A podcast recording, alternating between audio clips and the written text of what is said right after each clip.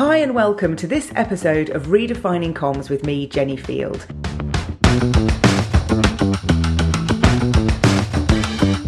Today, I'm going to be talking about organisational purpose.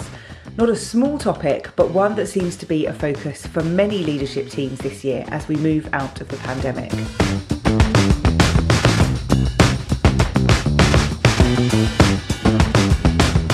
Now, it should be a focus for leadership teams regardless of a crisis. But if it was on the agenda before COVID 19, then it's definitely going to be on the agenda now. A crisis will always just escalate an existing trend. So if it was already there, we're definitely looking at it in 2022 and beyond.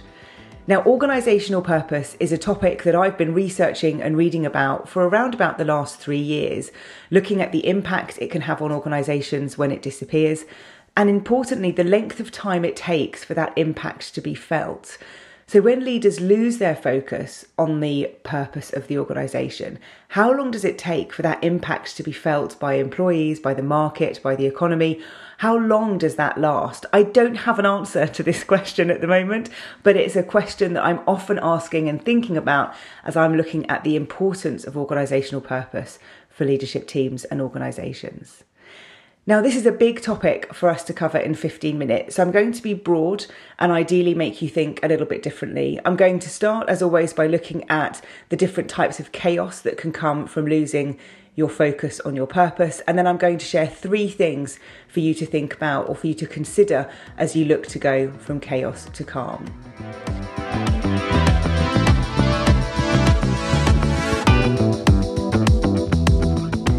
So, what does chaos start to look or feel like when organisational purpose is lost? Well, the first is a lack of strategic narrative, a lack of understanding why we're doing what we're doing.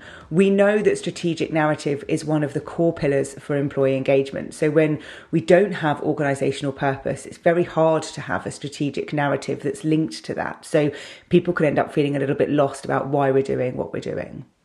We can also see a loss of focus on the right thing. So without that kind of guiding light, that North Star, which is often called of purpose, we can lose focus on the right things that we're doing. It can make decision making very difficult because there isn't that guiding principle to everything that you're doing.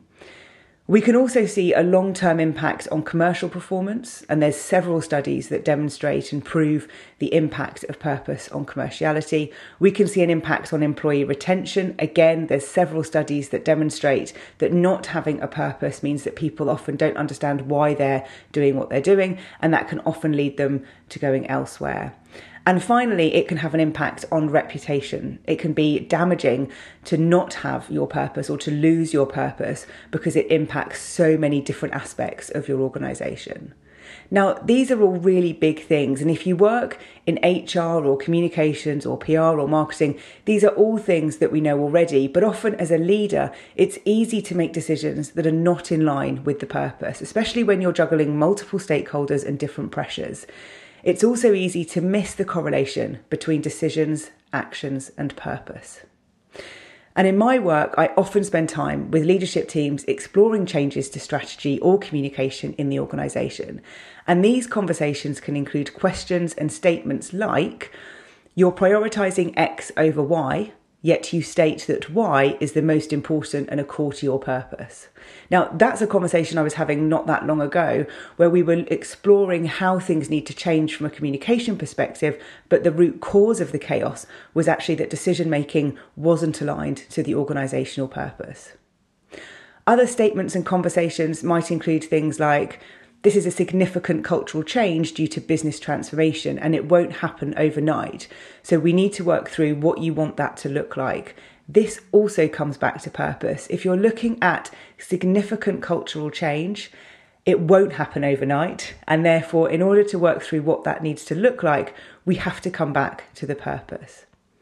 The correlation between purpose and employee engagement is really high. So, when it comes to looking at that retention, productivity, efficiency, all routes lead to purpose.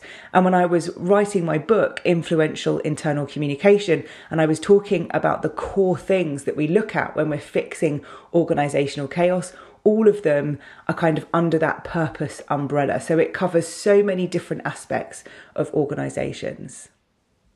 Now, I've mentioned that strategic narrative is a core pillar of employee engagement, and this comes from a white paper that was produced by Nita Clarke and David MacLeod back in around about 2012, and they share four pillars of employee engagement.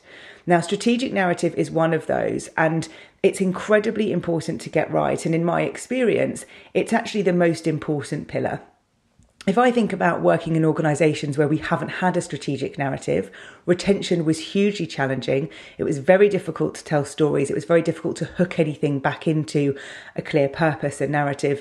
Whereas in other organisations where I've had a very strong narrative, albeit maybe not one that everybody liked, um, the retention was much lower. People were very clear on why they were doing what they were doing. So that narrative piece for me will always be the most important.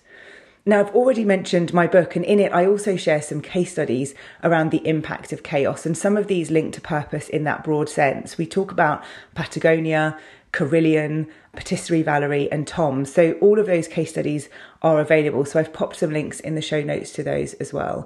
They are probably brands and stories that you are familiar with, that you've seen in the press, and so much of the activity that led to some really difficult situations was all linked to purpose.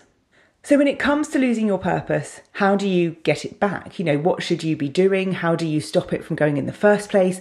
These are all really big questions, but these are sort of my three bigger questions that are the foundations to the things that you need to consider to go from chaos to calm.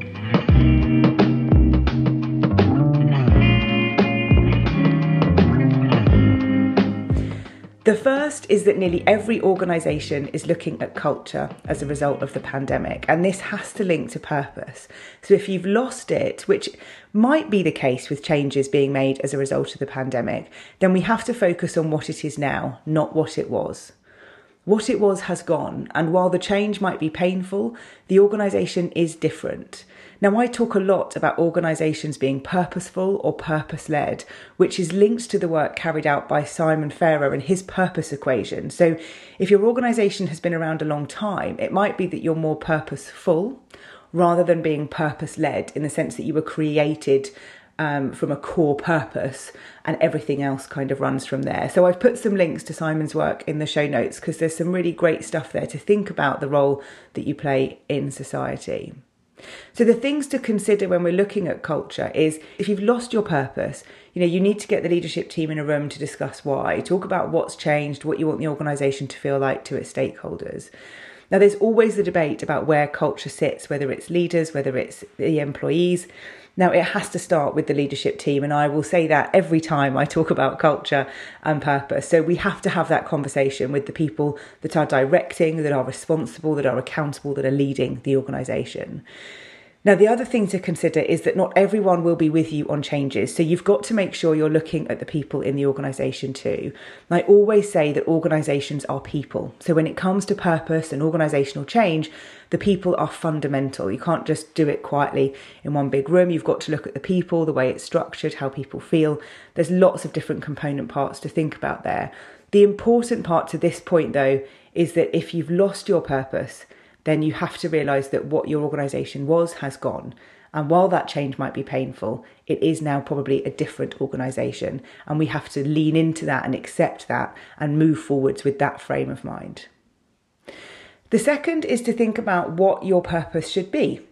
And people always say, you know, what should my purpose be? What should we be here for? Are my values and purpose aligned to our clients and customers?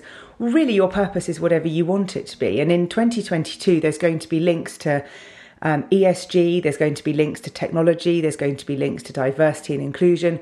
But why your organization exists and why you do what you do is unique. And that's the important thing about purpose. It should be something that is unique, it should be something that stands you out from other people.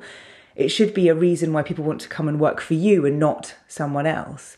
So it has to be linked to your values, your behaviours, maybe a manifesto if you've got one. All of these things need to be linked together. But importantly, it's about being about you and your organisation. It's not about being like anybody else. And that's really important to think about. The third thing is how do you stop it from going in the first place? A purpose doesn't live on a wall.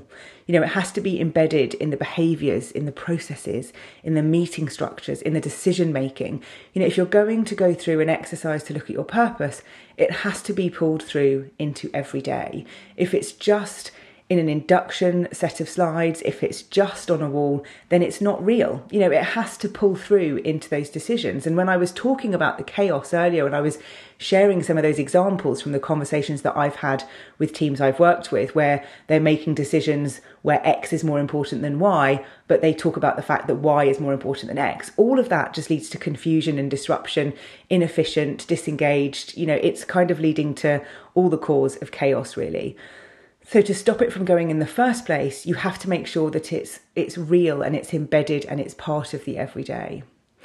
This last point is really important because if we say we're going to be doing something and if we say something's the most important, then it really does have to be. You know, if messages aren't aligned, if we're saying one thing but doing another, all of that leads to people feeling very confused and we get into really difficult territory of people trying to justify decisions um, and really complex areas around sort of psychology and how we feel about work and people and decisions and, and justifying things. So it's really, really difficult. And I think if we don't align messages and actions and all of that together, we then get into uh, questioning integrity. We start to lose trust. The whole thing can spiral. Now, I don't mean it's going to suddenly fall like a big house of cards in a week, but that spiraling can take years and it often will happen. If we think about organizations that maybe no longer exist today, they didn't all fall very, very quickly. Some of them took a long time to do that. So if you lose your purpose or you forget that big guiding star of why you're doing what you're doing, it can take a long time for things to fall. And it can be chaos all the way through that time, but eventually it will happen. Now, I've popped some links in the show notes uh, to the work from Simon, the case studies that I've mentioned, my book, and I've also popped a link in there to the field report that I published at the end of 2021, which shares some of my thinking on culture in a bit more detail. Now, in my next episode, I'm going to be talking about team friction. We all want a workplace where people are free to share ideas, celebrate success, but it's not going to happen where we have environments of gossip, disagreement, low morale you know, passive aggressive behaviour. The list could go on around friction. So I'm going to delve into some of those challenges and, of course, some ideas on how to fix them as well.